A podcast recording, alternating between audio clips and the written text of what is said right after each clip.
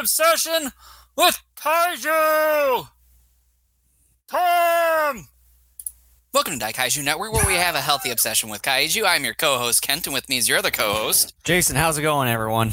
So for the first time in probably a couple months, we're actually having a discussion here. And like I was asking Jason right before we came on, I think the last discussion we had had to deal with a set of Spectreman episodes before we started doing the uh, commentary and brief discussion bit here.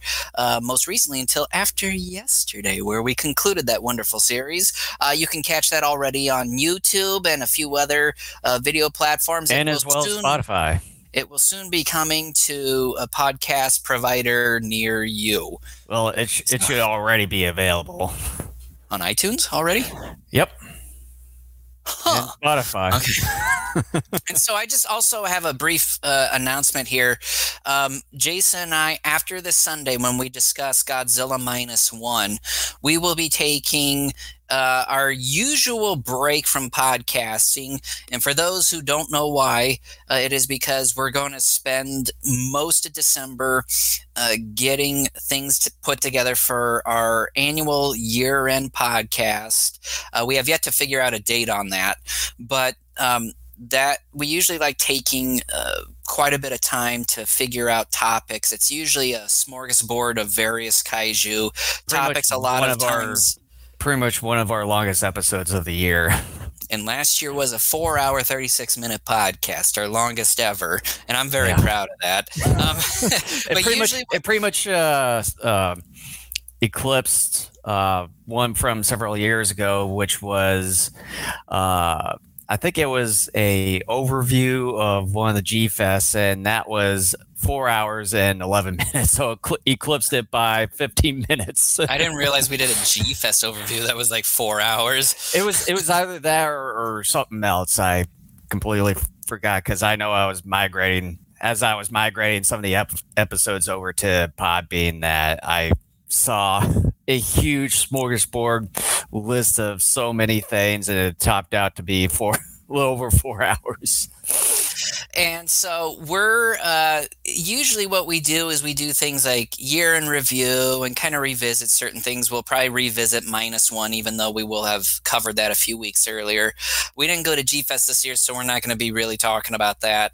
Um, and then it's kind of just a fun little episode. It's a kind of a look back on the year that was, talking about things that have happened up to that point uh, in the three weeks or so that we hadn't been podcasting, and then sort of a look ahead into the next year. So it's just kind of a fun way to, you know, try to end the year and to look forward as we enter a new year.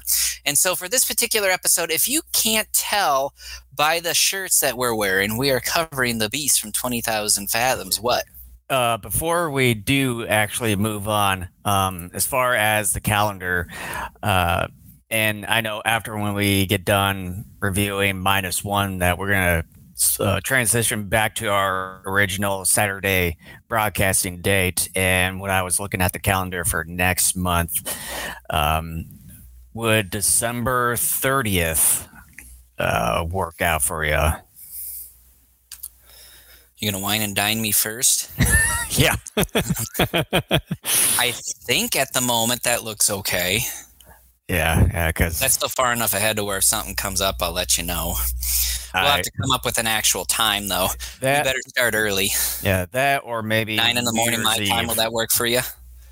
Uh, no.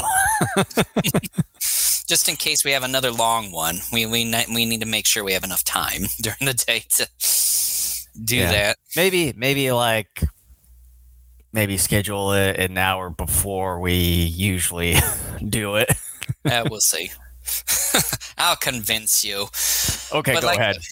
But like I was saying, uh, we're covering the Beast from 20,000 Fathoms in this particular episode. I think this is the first time ever Jason and I have ever worn matching t shirts for a I podcast so. episode. So um, we are covering that, and then that's it. So before we end up, uh, before we start discussing the movie, Jason, go ahead and do the usual housekeeping. Yeah, if you see a subscribe button down below or above, uh, wherever you're watching us from, uh, make sure to hit that subscribe button as well as smash or stomp the like button. And if you have any uh, comments regarding to the movie that we're going to be discussing here in a minute, um, make sure to have your comments down below.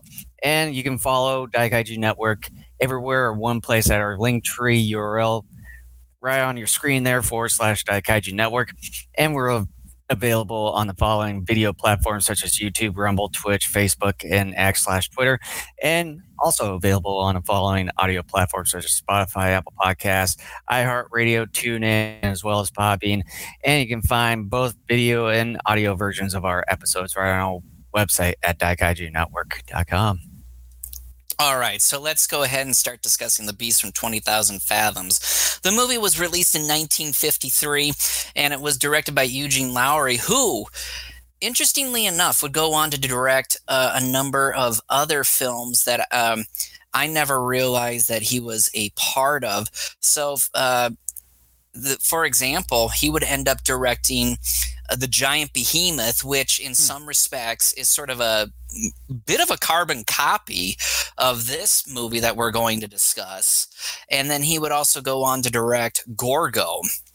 Hmm. So uh, this was, I believe, his very first foray into giant monsters, and um, I think it's kind of telling that you know he would go on to direct the giant behemoth. Um, but if King Kong was sort of the maybe foundation for Godzilla, the Beast from 20,000 Fathoms, I would argue, is more the substantive part for Gojira. Mm-hmm. Because when you watch this movie, if you have already seen Gojira and then you come in and watch this movie and you pay just close enough attention to what happens in this movie, I think you will clearly see that there are moments and, and aspects of the creature itself and and um, attributes and elements of the creature that would be inspired for Gojira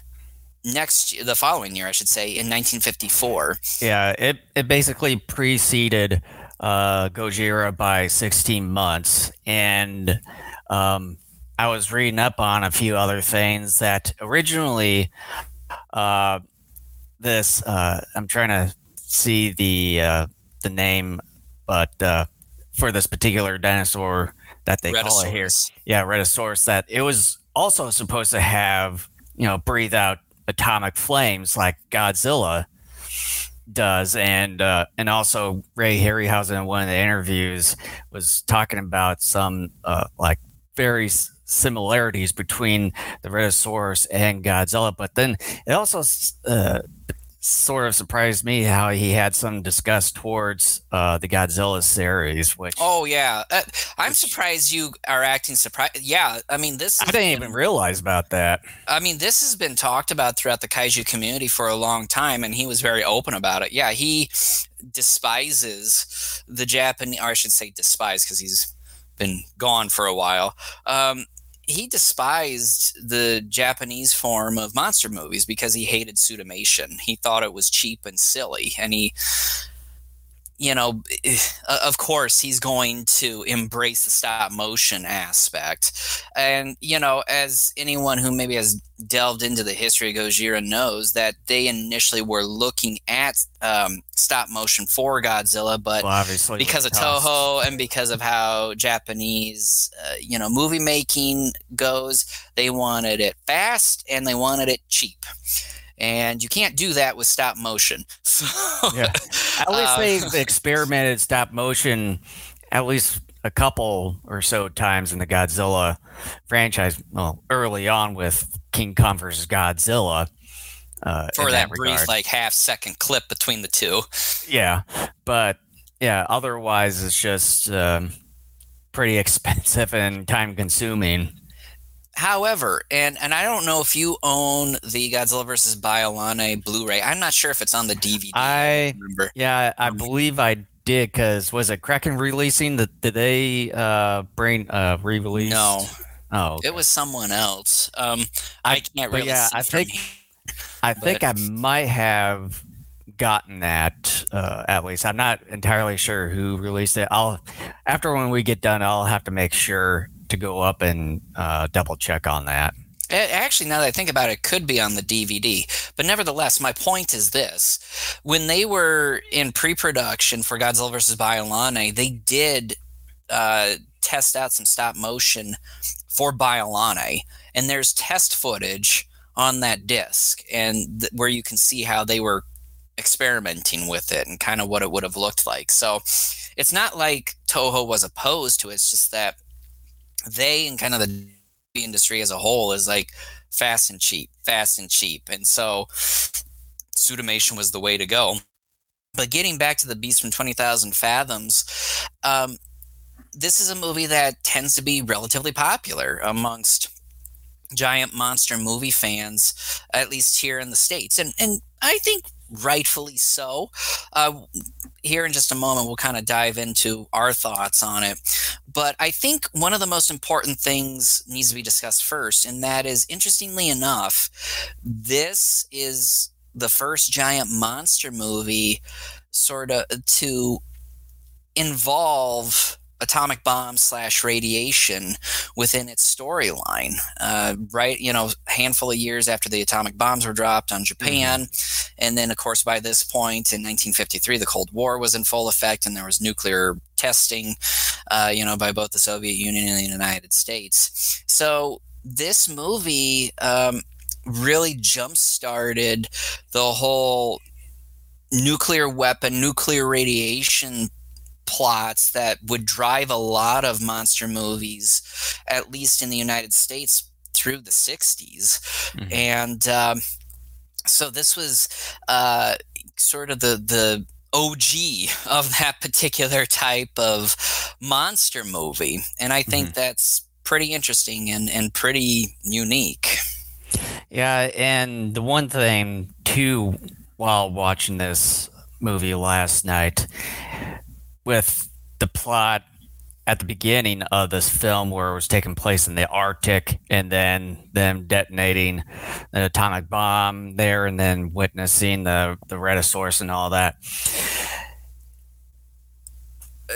It, from from what I was reading, uh, it certainly omitted a specific thing that um, that in my opinion, when it came to Gamera, it had that very similar uh, sort of plot at the beginning of that film, the the 1965 one, where they were also in the Arctic, and then there was an atomic bomb involved there, and then Gamera awakens, uh, and from uh, the Arctic ice and everything. So, to me, I would say that they would have also gotten inspiration from this specific movie too, which uh, unfortunately I didn't see anything remotely related to Gamera when it came to this movie uh, when reading off of it. I'm sure maybe uh, somewhere in uh, the biography or behind the scenes of Gamera where they might have also gotten inspiration uh, and everything from this specific movie as far as kind of that beginning uh, sequence. Yeah, that's a good point. I never thought about that, but yeah, now that you bring it up, yeah, I wouldn't be shocked if Gamera did borrow from this. What I can say is this: is that I've seen uh, a few documentaries about the creation of Gamera, and uh, Noriaki Yuasa, who was involved in all the Showa Gamera movies except for Gamera versus Barugon, um, nothing was said about this movie.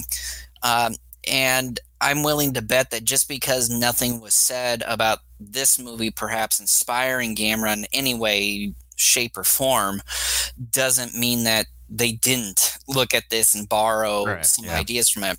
Here's the thing I mean, we know Gamera is directly, let's just say it, a ripoff of Godzilla, but then Godzilla got inspiration from Beast. So in there's that through line still too. So mm. technically speaking, but the plot of this uh, movie pretty straightforward. Uh, to put it in a nutshell, and there really isn't a whole lot of substance to this movie at all. Uh, atomic testing in the Arctic unleashes this prehistoric dinosaur called the Rhedosaurus. Um, along the way, Tom Nesbitt, our main character, uh, is insistent that he saw uh, a prehistoric creature. One gal, the love interest, quote unquote, if you want to call it that, Lee uh, Hunter. Lee Hunter sort of believes him. Tom spends most of the movie trying to convince Dr. Elson and, and Captain, no, Colonel Jack Evans that something is indeed out there. Meanwhile, the Rhedosaurus uh, attacks a couple places on its way to New York. Finally, they realize uh, on an expedition in kind of the Hudson uh, Valley that uh, the Rhedosaurus does exist, that it makes landfall in New York, causes destruction. They realize its blood is toxic, that it's got uh, radiation involved that's making anyone sick that comes within reasonable distance of its blood or itself. Sounds familiar, doesn't it? like a monster from Japan. Um, and so then Tom Nesbitt, our, our main character, says a particular radioactive isotope is needed to kill kind of not just the creature itself, but the radiation inside of it, so that way it doesn't spread out and contaminate the city and maybe more. So they shoot it and that's it. it's it's basically a giant monster on the loose film. Um, so let's just kind of get into it a little bit more. Uh, so I mean, I don't know if there's a whole lot more to say about it, but Jason, your thoughts on the story? the story, yeah, plot, or I, like the plot, whatever. story slash plot. It's fairly straightforward, where you get uh, atomic testing and uh, the North Pole there, or the Arctic Circle to be more specific, and then you know do a little bit of science. You get a monster that's unleashed from the aftermath of uh, the the nuclear testing there, and then uh, sort of wreaks havoc along along the way to New York, and you get you know dialogue between the human elements of like the story behind this uh, Rhedosaurus and how to defeat it. That's that's essentially is pretty much a straightforward uh, monster movie here. So not much uh, different in that regard. Uh, and it's relatively shorter than what I expected uh, in a way. Um, there's not a whole lot of well in depth stuff. It's just kind of sort of, uh, you know, pretty much uh, gets going right away and then just once the monster dies, it's it's done. There's really not much else to do. Yeah, the the story, I mean, it's surface level stuff, and there's nothing wrong with that. I mean, sometimes having just a simple, fun story is all that you know is needed to entertain people. I mean, this movie, I don't think necessarily is trying to send a message at all, but um, I do have like a couple issues with it, and one sort of ties in a little bit with characters as well. But first off, I think the entire second act of this movie is really a slog. Mhm. The movie seems to come to a very brief h- slow well, not a brief but in, in an immediate slowdown at the beginning of the uh, of act 2 and it involves Tom not only trying to convince several people that the Rhedosaurus exists, he's spending a bunch of time trying to um, hunt down survivors of other attacks so that they would come forward and be kind of his rebuttal, uh, you know, to everyone else who doubts him that he saw the Rhedosaurus. And the thing is, is that this segment takes way too long. Like it's a lot longer than it needs to be. And on top of that, it plays a little bit like a mystery. And the problem with that is that we, the audience, know Tom is right, that he did see something because we saw it ourselves. Um, and on top of that, what we're doing is sitting back, waiting to play, waiting for some of these other characters like Dr. Elson and Colonel Evans to play catch up. That even though we, the audience, know we're just kind of sitting there like, okay, they got to be convinced before anything major happens. Like, Yeah, I, that's not totally how it plays out, but uh, in a way it does. Yeah, there were there were certain times uh, while watching the movie where I sort of found myself just kind of looking at my phone and and all that. So it kind of kind of takes you out a little bit. It is slow. And like I said, uh, the way they play it out, I think, is wrong. Not to mention, it's a lot longer than it needs to be.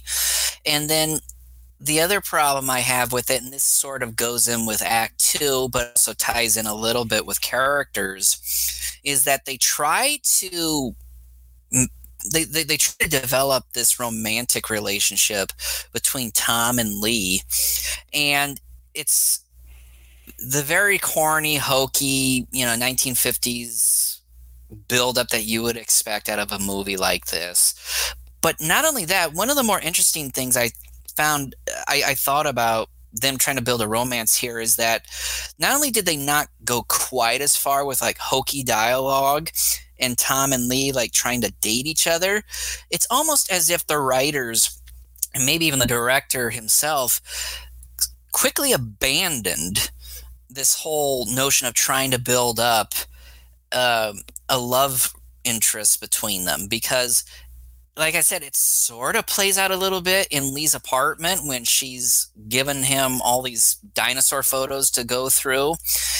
And he has like a usual line or two that he gives her but then it's kind of like done he goes back to looking through photos and then you know, he finds the photo of the Rhedosaurus, like that's the one I saw, you know, and that sort of thing. And then the rest of the movie as well, not just in the rest of the the second act, but even on into the third act, there's not much of a build up between the two. It's just I think they sort of thought, okay, well, we gave you just enough to where you get the idea that there's a love interest and I guess that's fine because I'm tired of like the sappy crap. Even though I, I love these movies, but I'm tired of all of it because you see it almost all the time. You know, And it's the same beats, but at the same time, it's not very well done. yeah, I would I would say that I'm assuming maybe behind the scenes that they had more of a script that was a bit more beefy, but due to the sort of the production budget that they had, it was back in that time they relatively only had two hundred thousand dollars for a production budget. So I'm assuming that they probably had a much more beefier script, but due to the budget and then maybe the the time constraints and also the amount of time to maybe potentially shoot some of those scenes if there were potentially more maybe maybe more going more into depth of the the whole love story uh, aspect of of the script. They pro- they pro- possibly had to cut out a few things, and maybe that was uh, one of the things that kind of suffered the most. Yeah, and I think the writing is most to blame here uh, because there just isn't a whole lot to begin with.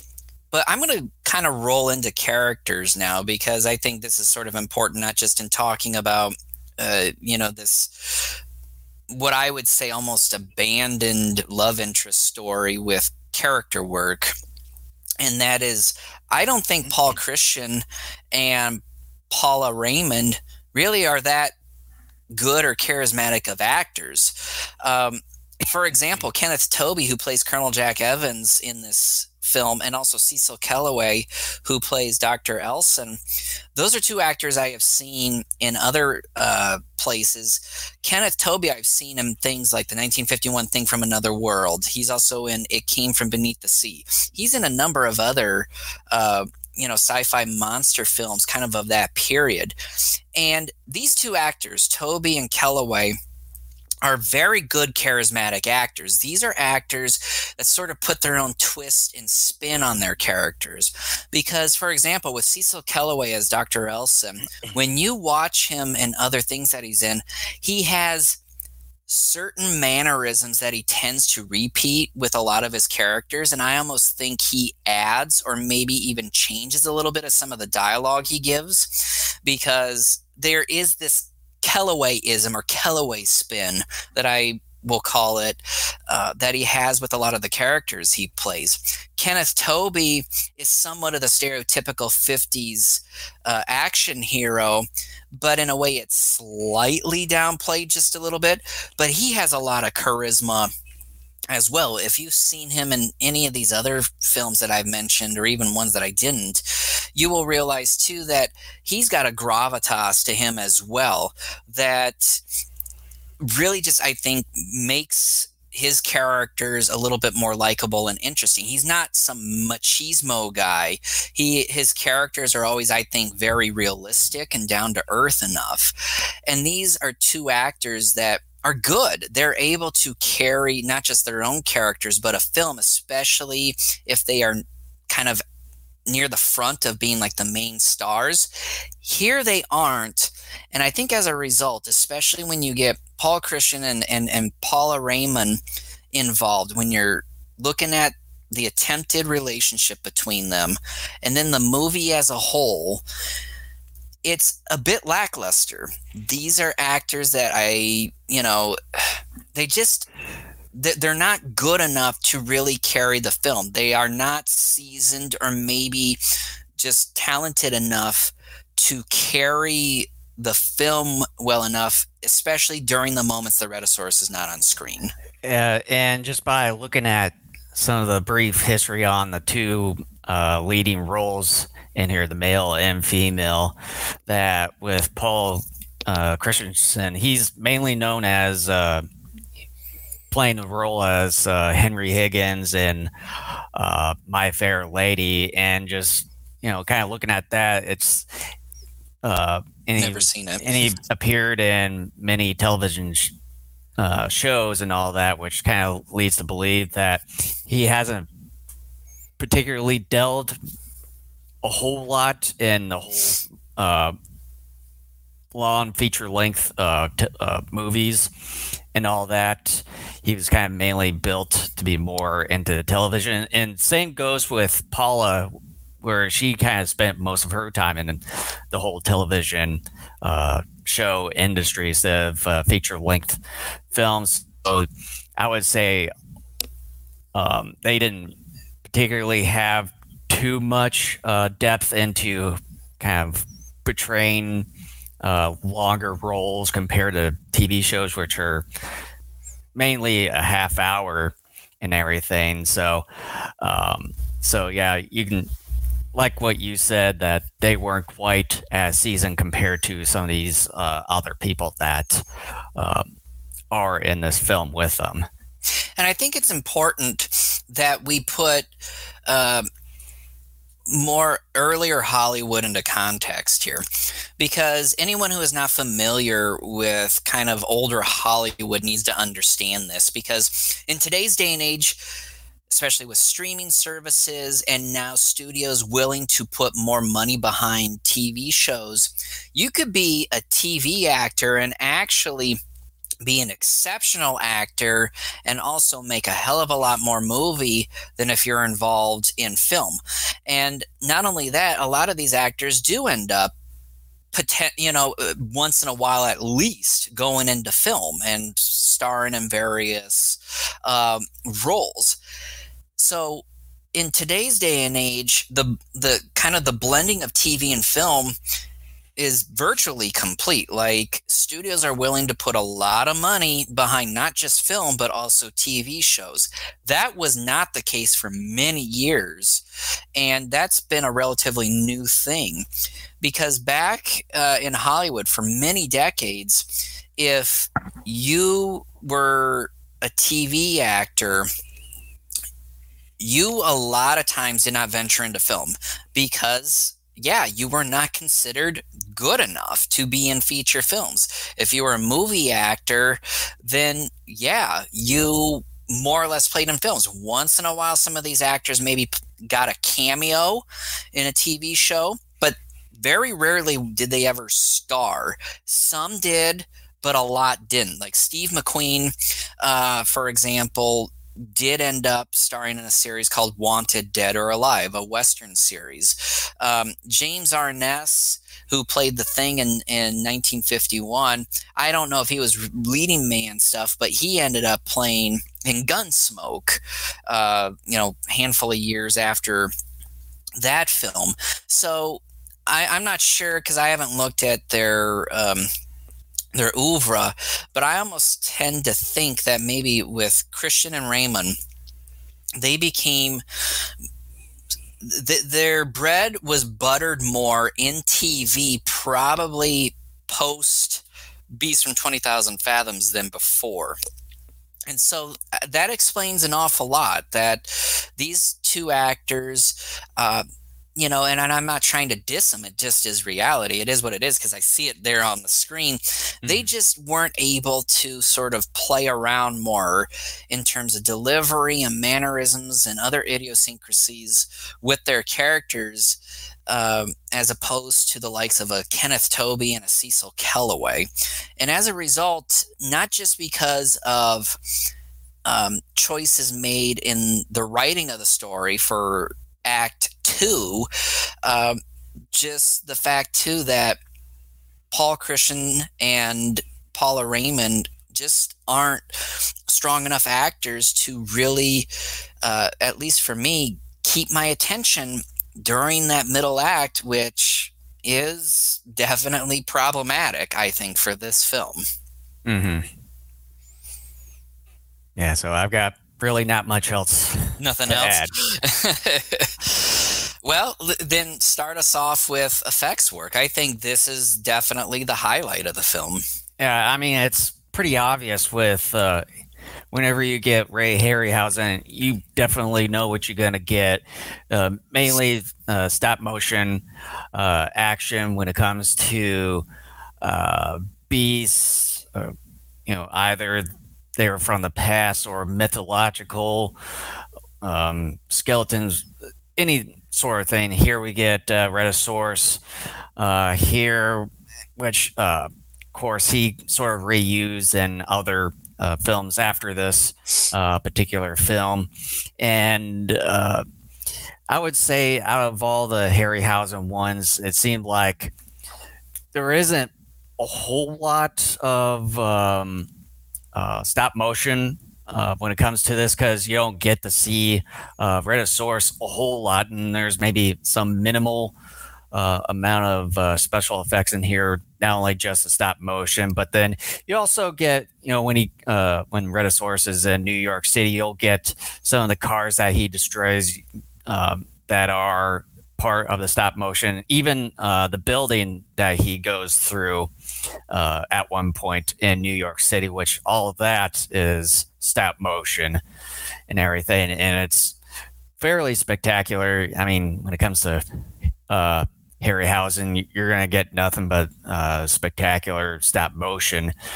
um, here. And of course, he improves more after that. Um, and just with uh, the 50 standards, it's pretty, you know, really, really good at this point. But yeah, there's other other than uh, the stop motion effects in that regard. You only get maybe some minimal stuff with like uh, some of the scenes with the the lighthouse with the human characters, and then part of the of New York City where some of the rubble uh, comes down, some of the people, um, and all that, and a, l- a little bit of destruction. There's not a whole lot of uh, destruction when it comes to more human elements uh, in that regard. Most of it is just in uh, the stop motion part, but there's some uh, actual practical stuff in there to kind of make things a little bit more believable. But other than that, there's not particularly a whole lot, but at least it definitely makes up when it comes to more of the the stop motion stuff, and then a little bit for the practical effects to kind of tie in the the stop motion uh, effects. Yeah, uh, Harryhausen's work here is absolutely exceptional. Um, I mean, I don't think I can really say more about it because that, I mean, it is just absolutely fantastic. It, it, I think even by 2023 standards, even though stop motion is very much only a small niche thing that like amateur filmmakers may use for their own small projects, stop motion more or less is dead in Hollywood anymore. But I still think what Harryhausen does here, at least with this movie in particular, um, is very very good. It's it's exceptional. And i still think it holds up for a film that is 70 years old as of this year. Mm-hmm. um hey it just so happens a big anniversary oh yeah. happened to cover it. I just now realized that too. Um so yeah um it's exceptional work. But you hit on something that I wanted to get to, and might as well because we both are, are, bringing it up here. It's been first of all, it's been a while since I've seen this film. I, I think it's been anywhere from six to eight years, roughly, since I last saw this film, and I had forgotten really how little Rhedosaurus action there is, and and I'm not saying that's necessarily a terrible thing per se because if a movie is done well enough, you still feel the presence of the monster. For example, in uh, the 2014 Godzilla movie, even though Godzilla is not on the screen every second, Godzilla is always kind of the heart of that movie because the characters are always talking about him. They're tr- trying to figure out the mystery of him and the MUTOs and all that. Mm-hmm. Godzilla is still central to that story, even though he may not be in every single frame of that film. Here with Beast, it comes close to that, but it doesn't fully deliver on the same level. Uh, and again, it, it, they try momentarily in a very awkward moment, I think, just because of how it's written in Lee's apartment when they're trying to like build some chemistry between the two there.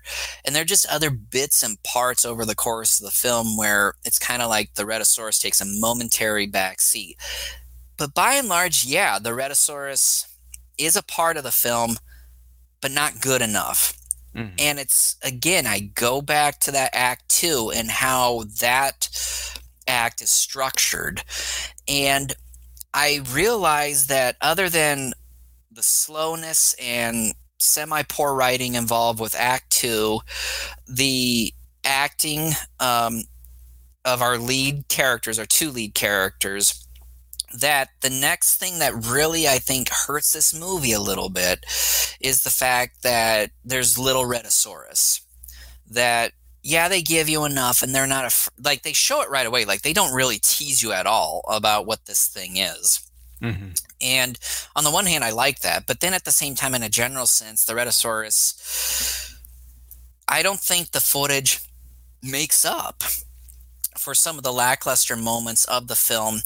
And the New York destruction scene, when I watched it in preparation for this podcast, I realized I'm like, that not only was short, it actually was kind of underwhelming. Like I thought there was maybe more destruction than there was, uh, and there really wasn't. Mm. And the battle at night when they finally wound him, and then the soldiers end up getting sick uh, after coming in relatively c- close contact with his blood, it's very brief. More time is spent on those soldiers collapsing and getting ill uh, than on the Rhedosaurus, them attacking the Rhedosaurus.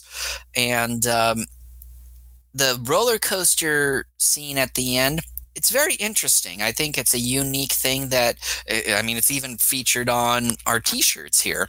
it's very unique in that you you know you trap a monster inside of a roller coaster deal and um, then you end up killing it and then there's fire and all that makes for a very visual feast but the mm-hmm. interesting thing too and a brief side note is there's a bit of a plot hole in how did he get into the the middle of that roller coaster without damaging part of it.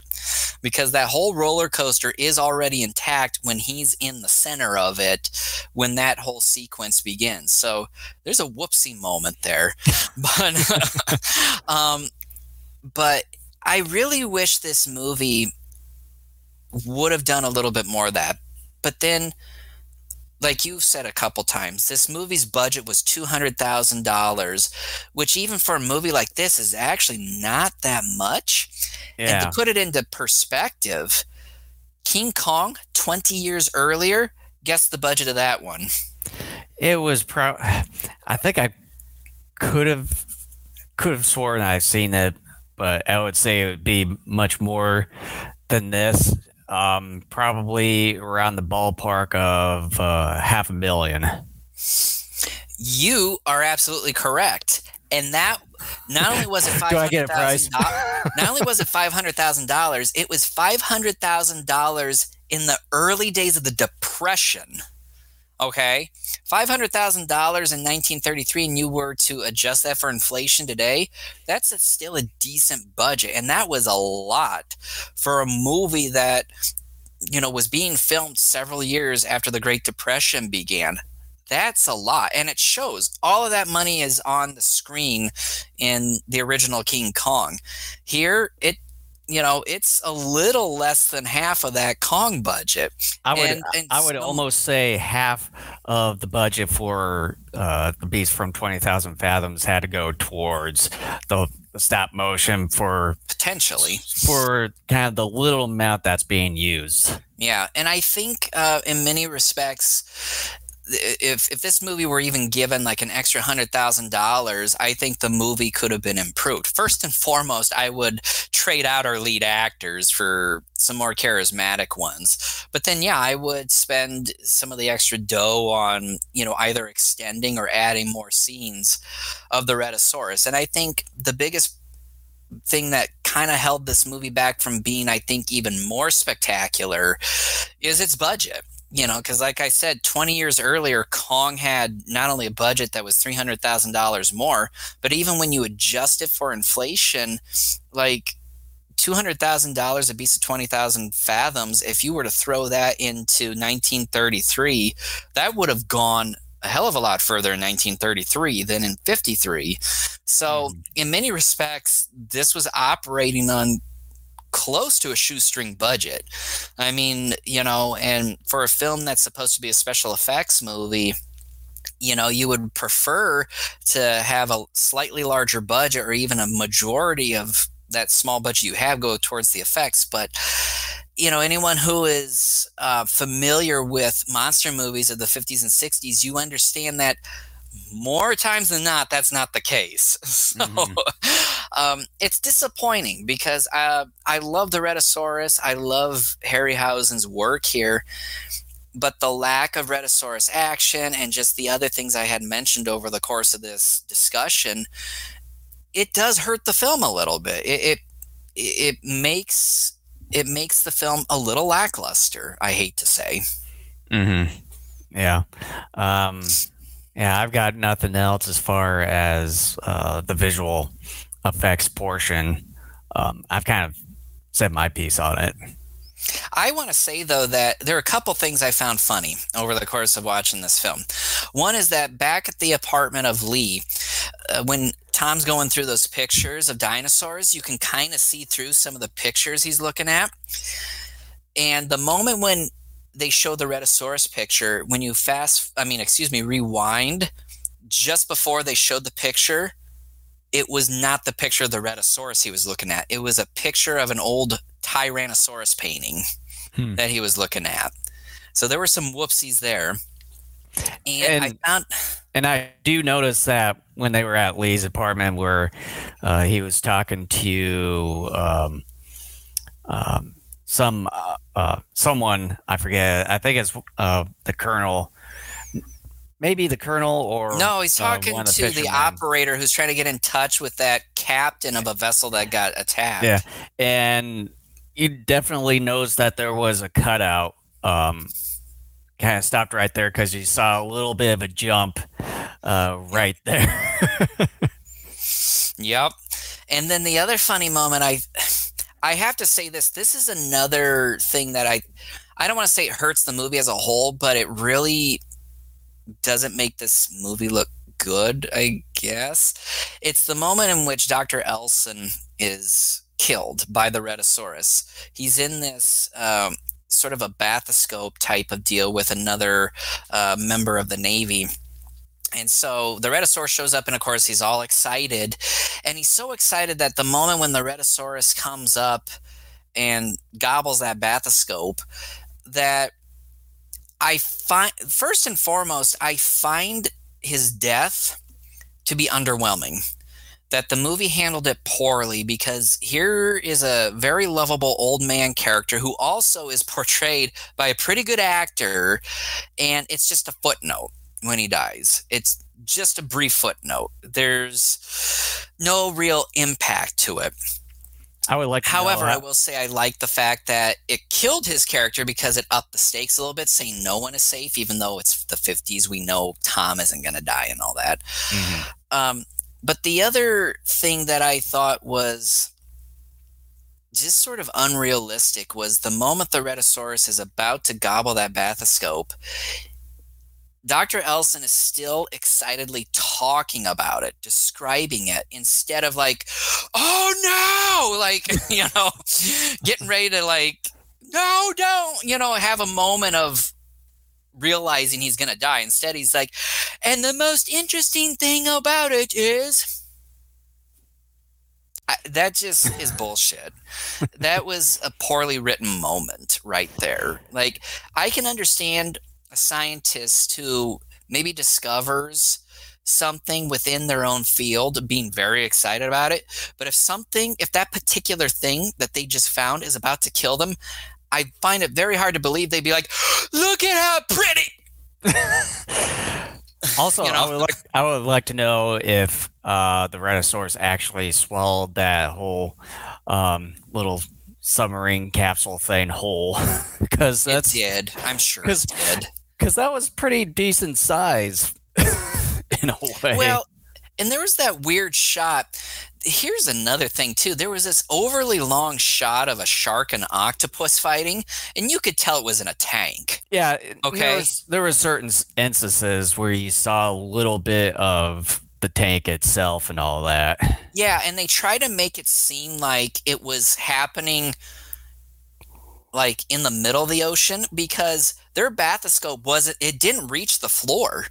It was kind of hovering in the middle of the water mm. but you see the floor and they're looking straight out the window at it. I'm like there's no floor there. And then but they're and then making you it also, seem like they're on the floor. and then you also see the octopus is kind of you see the underbelly of it like on the side of whatever the tank that they're shooting this whole kind of ocean scene from.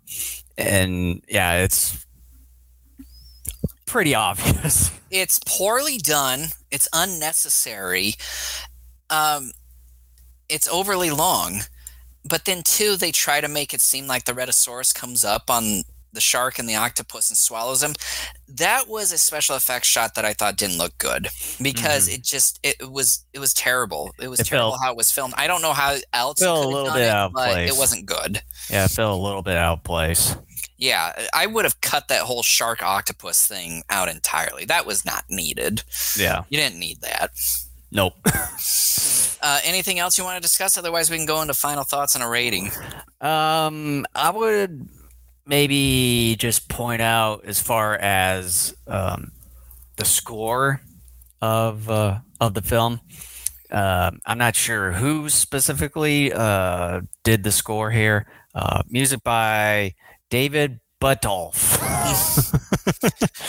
yep.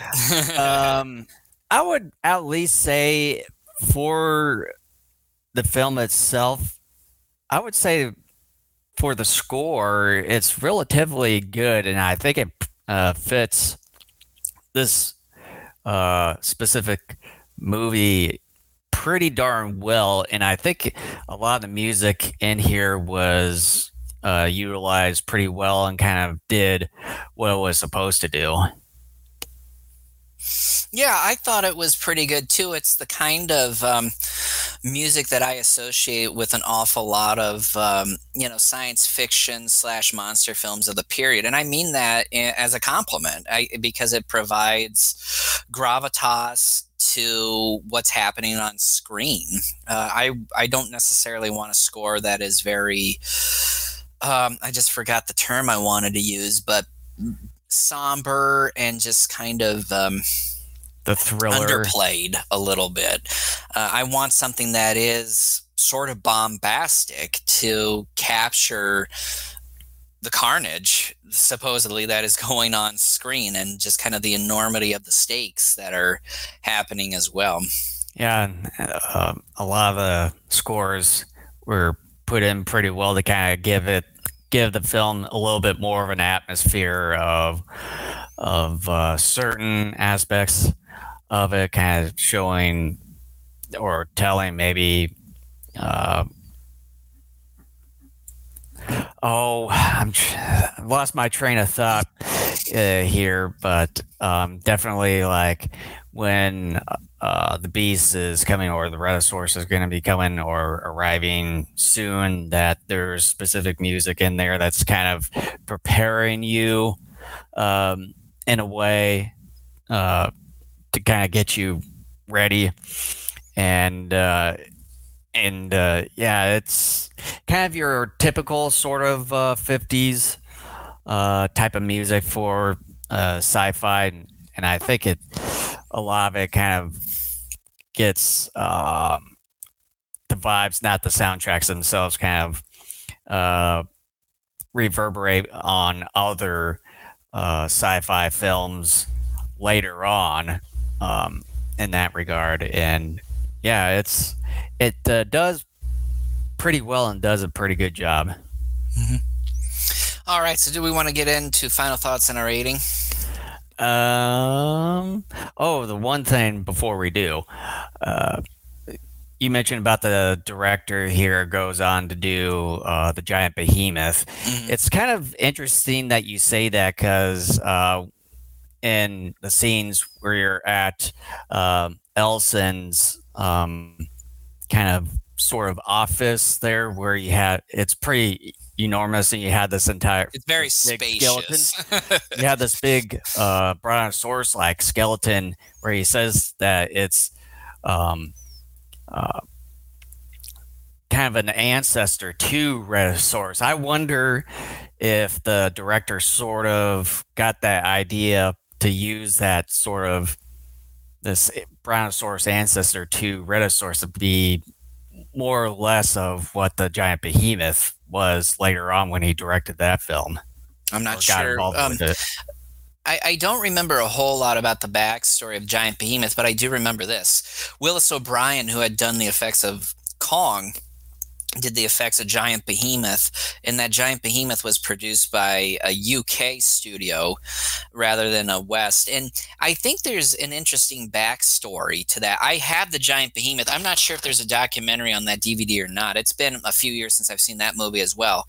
But what I do remember the Giant Behemoth is that it is a surprisingly good movie. In fact, I I might even like it a little bit more than this. Um, but I, again, it's been a few years. I would have to, you know, watch it here like within the next day or two and, and find out. Maybe I will tomorrow. Who knows? I'm actually kind of curious about it. Maybe I'll do that this afternoon. But maybe because uh, I mean you've got uh, more than 24 hours. well, yeah, I'm to look uh, yeah, at it. So yeah, I know. But um, yeah, let's just we'll have to definitely. In we'll have to definitely cover that uh, soon enough as well because I there's an interesting backstory to how that got going and why it is the way that it is. But it, I think too there are similarities. Uh, certain shots in Giant Behemoth that are similar to what you see in Beast from 20,000 Fathoms as well. But uh, I would advise you to pick that one up too because that's that's a fun film. It's it's interesting in and of itself. I know it's uh, it's been a handful of years since I've last saw anything uh, towards Giant Behemoth. Yeah, we got to cover that now. I, am I'm, I'm I'm actually anxious to watch that now. I'm sure you are. but uh, I'm just gonna dive into my final thoughts here, and I'm gonna do letter grades instead of was it the buy, rent, or pass thing. Um, I'm abandoning that. but, um, That's fine with me.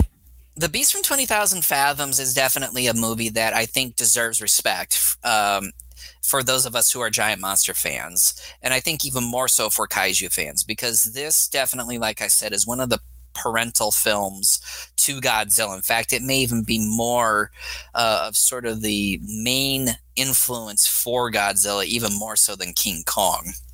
And so uh, the film as as a whole, it's I, I hate to say this. Uh, I, I'll say it this way: I respect the movie for the fact that it introduced atomic weaponry and atomic radiation as a plot point for a monster film because that is the basis for many of these types of films throughout the 50s and the 60s technically all the way up to today you know with japan and the some of the kaiju movies that they did obviously more specifically godzilla but then other films. But mainly in the 50s and 60s here in the states it was kind of when that whole plot point was very more mainstream. And so um, it deserves my respect, and, and I and I give it my respect. With that being said, though, I was unfortunately a little underwhelmed by this film. Uh, as I've stated over the course of this discussion, that I think the the two main actors are not that charismatic, not that interesting. Uh, definitely part of that is the writing. A, a decent chunk of that is the writing. Uh, another part of that is the actors themselves. G- good to great actors will always add a little pizzazz or a little extra to their performances than what the script gives them. So it's especially during that second act when the film really ends up lagging and part of it again is not the actor's fault. Um, the the actors when they are on screen just aren't enough to carry it. Mm-hmm. so that's very unfortunate. Uh, some of the writing choices made over the course of this film too i think hurt it again that second act again and how elongated it is and how they structured it. The fact that uh, they try to build a romance, but they almost seem to abandon that as quickly as they try to start it.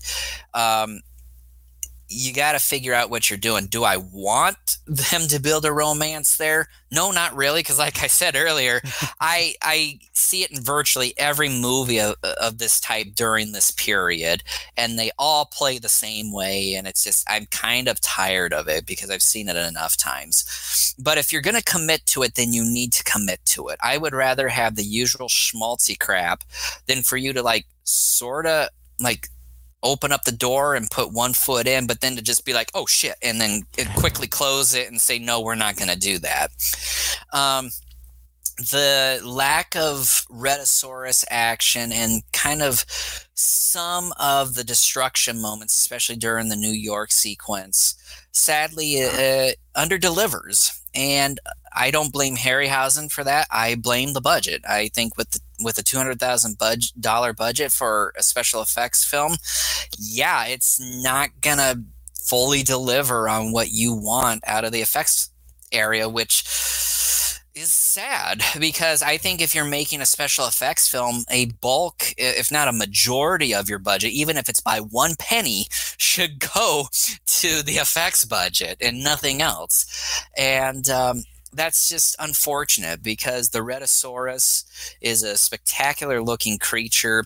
Harryhausen does an awesome job of animating the creature and anything else it interacts with as well. Um, the only special effects moment that I think is bad, and I just talked about this a few minutes ago, is that moment where they try to make it look like the Rhedosaurus eats the shark and the octopus. Um, with all that being said, the Beast from 20,000 Fathoms deserves our respect. We should give it to it. It is mildly entertaining. Once the Beast hits New York, it does pick up a little bit, becomes a little bit more entertaining. However, it still is a bit lackluster with its action. Even the final sequence of them trying to uh, shoot the Rhedosaurus and then try to get off the roller coaster it's a little slower paced and less dramatic than it really should be it's still it's a decent film. It's not spectacular and i hate to say that because like i said this is you know a, a, a good harryhausen project that displays his ability to animate creatures. And it's just sad that everything else surrounding it minus Kenneth Tobey and Cecil Kellaway, is lackluster to say the least. So my final grade for this, I'm gonna give it a C plus. I think it is a little bit of above average, and I think the reason why I am doing that is more because of Harryhausen's work here. Uh, Harryhausen's work, if it wasn't as good as it was, this could be anywhere from as high as a C to probably as low as like a D, if it wasn't for his work on here. Mm-hmm. And um, the Beast from Twenty Thousand Fathoms. Hey, if you love it and you think it's one of the best giant monster movies that the Hollywood has made, hey, great. Awesome. I'm happy for you. but what I saw in preparation for this really disappointed me in a lot of ways. And um, that made me sad, honestly, because this was one of the driving forces that inspired Godzilla, if not more of a driving force than Kong itself. And um, that just was disappointing and so I'm giving it a C plus. It's a, ever so slightly above average giant monster film. Yeah, uh, with this being its 70th anniversary, and having seen it the first time in odd number of years, um, it's a little bit different than from what I remember, and probably a bit different from what Kent remembers uh, here. And the one thing that I've realized overall when watching this movie is is that it felt short, uh, shorter than what I was expecting to be at least, and it felt like there wasn't a whole lot of uh, Rhedosaurus here. Granted, there being uh, really good uh, stop motion effects uh, hearsay when it comes to Ray Harryhausen. He does a phenomenal job. But other than that, with the sparsely bare bones production budget that it had, and then being granted being distributed by Warner Brothers, you would think when it comes to Warner, Warner Brothers that you'd think that maybe you should have gotten a little bit more of a budget uh, in that regard. But didn't get quite the budget that they want, and hence that probably affected the the script where could have been more beefy in that regards and maybe have a little bit more in-depth characters uh, in here. Um, yeah just sort of i would say overall with the uh, production budget probably just made things a little bit lackluster and bit disappointing in a way and kind of made the story more straightforward um, on the surface pretty much for the majority of throughout the entire film.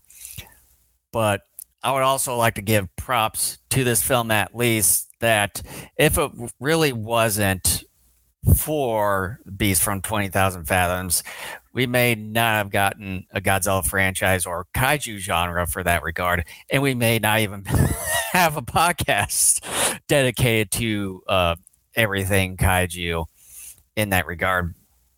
Maybe possibly tokusatsu in that way. We may not have had Ultraman or some other uh, Super Sentai or what have you. History would have been a little bit more different.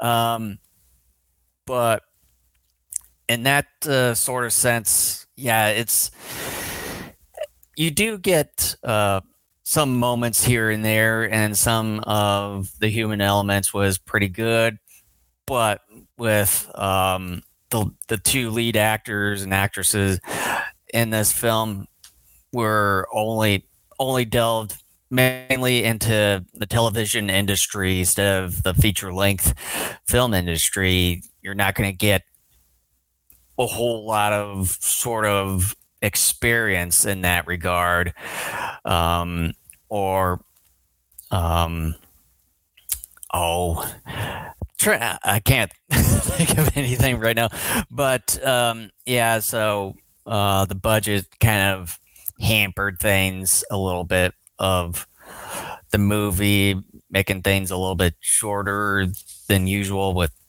the script, obviously, and then probably uh, maybe sort of hampered a little bit on the the, the stop motion effects. Um, maybe it could have been a little bit more if you added on more to the production budget. Um, yeah, it's a little bit lackluster overall, but um, I would give uh, the Beast from Twenty Thousand Fathoms at least a borderline B minus. Um, uh, it's a, still pretty good for its time, um, with uh, some modest character. I would say uh, supporting characters, uh, phenomenal uh, stop motion effects. Uh, here, kind of, you know, a straightforward story, but um, things just didn't quite go, uh, didn't get quite executed well enough. Um, but I'm still sort of giving it props and tipping my hat to at least inspiring uh, other films after uh, its release. So um, I'm still going to give it a borderline B minus. All right. And with that, um, we are entering minus one territory. But before we enter that territory, we will be back Friday at 11 a, I almost said 11 p.m., 11 a.m. Eastern Standard Time for our commentary on Shin Ultraman. So I think that'll be uh, fun and interesting. Jason has yet to see it, so I, I think it'll be a treat to kind of see uh, Jason's um, on the spot reaction as we go through that film. That should be fun. And then we will be back Sunday for Godzilla minus one, 1 p.m. Eastern Standard Time on that day and then we enter our uh, hiatus until December 30th at the moment. So our year in Kaiju Palooza. yeah, for an, a 10 hour show this year. Oh so, God, no. uh, uh, we hope to uh, had fun listening or watching us, and uh, thank you so much for doing that for your support and views. And so with that, we'll see you in a couple days when we do our Shin Ultraman commentary. And before we sign off, as usual, if you see the subscribe button down below or above wherever you're watching us, make sure to hit that subscribe button as well as smash or stomp uh, the like button. And if you have any uh, comments regarding to uh, the uh, the film that we just reviewed, make sure to have them down below. And you can find everything Daikaiju Network all in one place at our Linktree URL right there forward slash Daikaiju Network.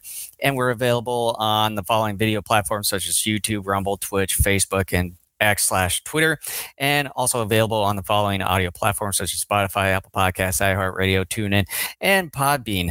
And uh, you can find both video and audio versions of our uh, episodes right on our website at daikaijunetwork.com. So, all right. Once again, thank you so much for joining us, and we'll see you here in a couple days. We'll give yep. you a breather tomorrow. Yeah, we'll see you guys in the next 48 hours. So, take care, everyone.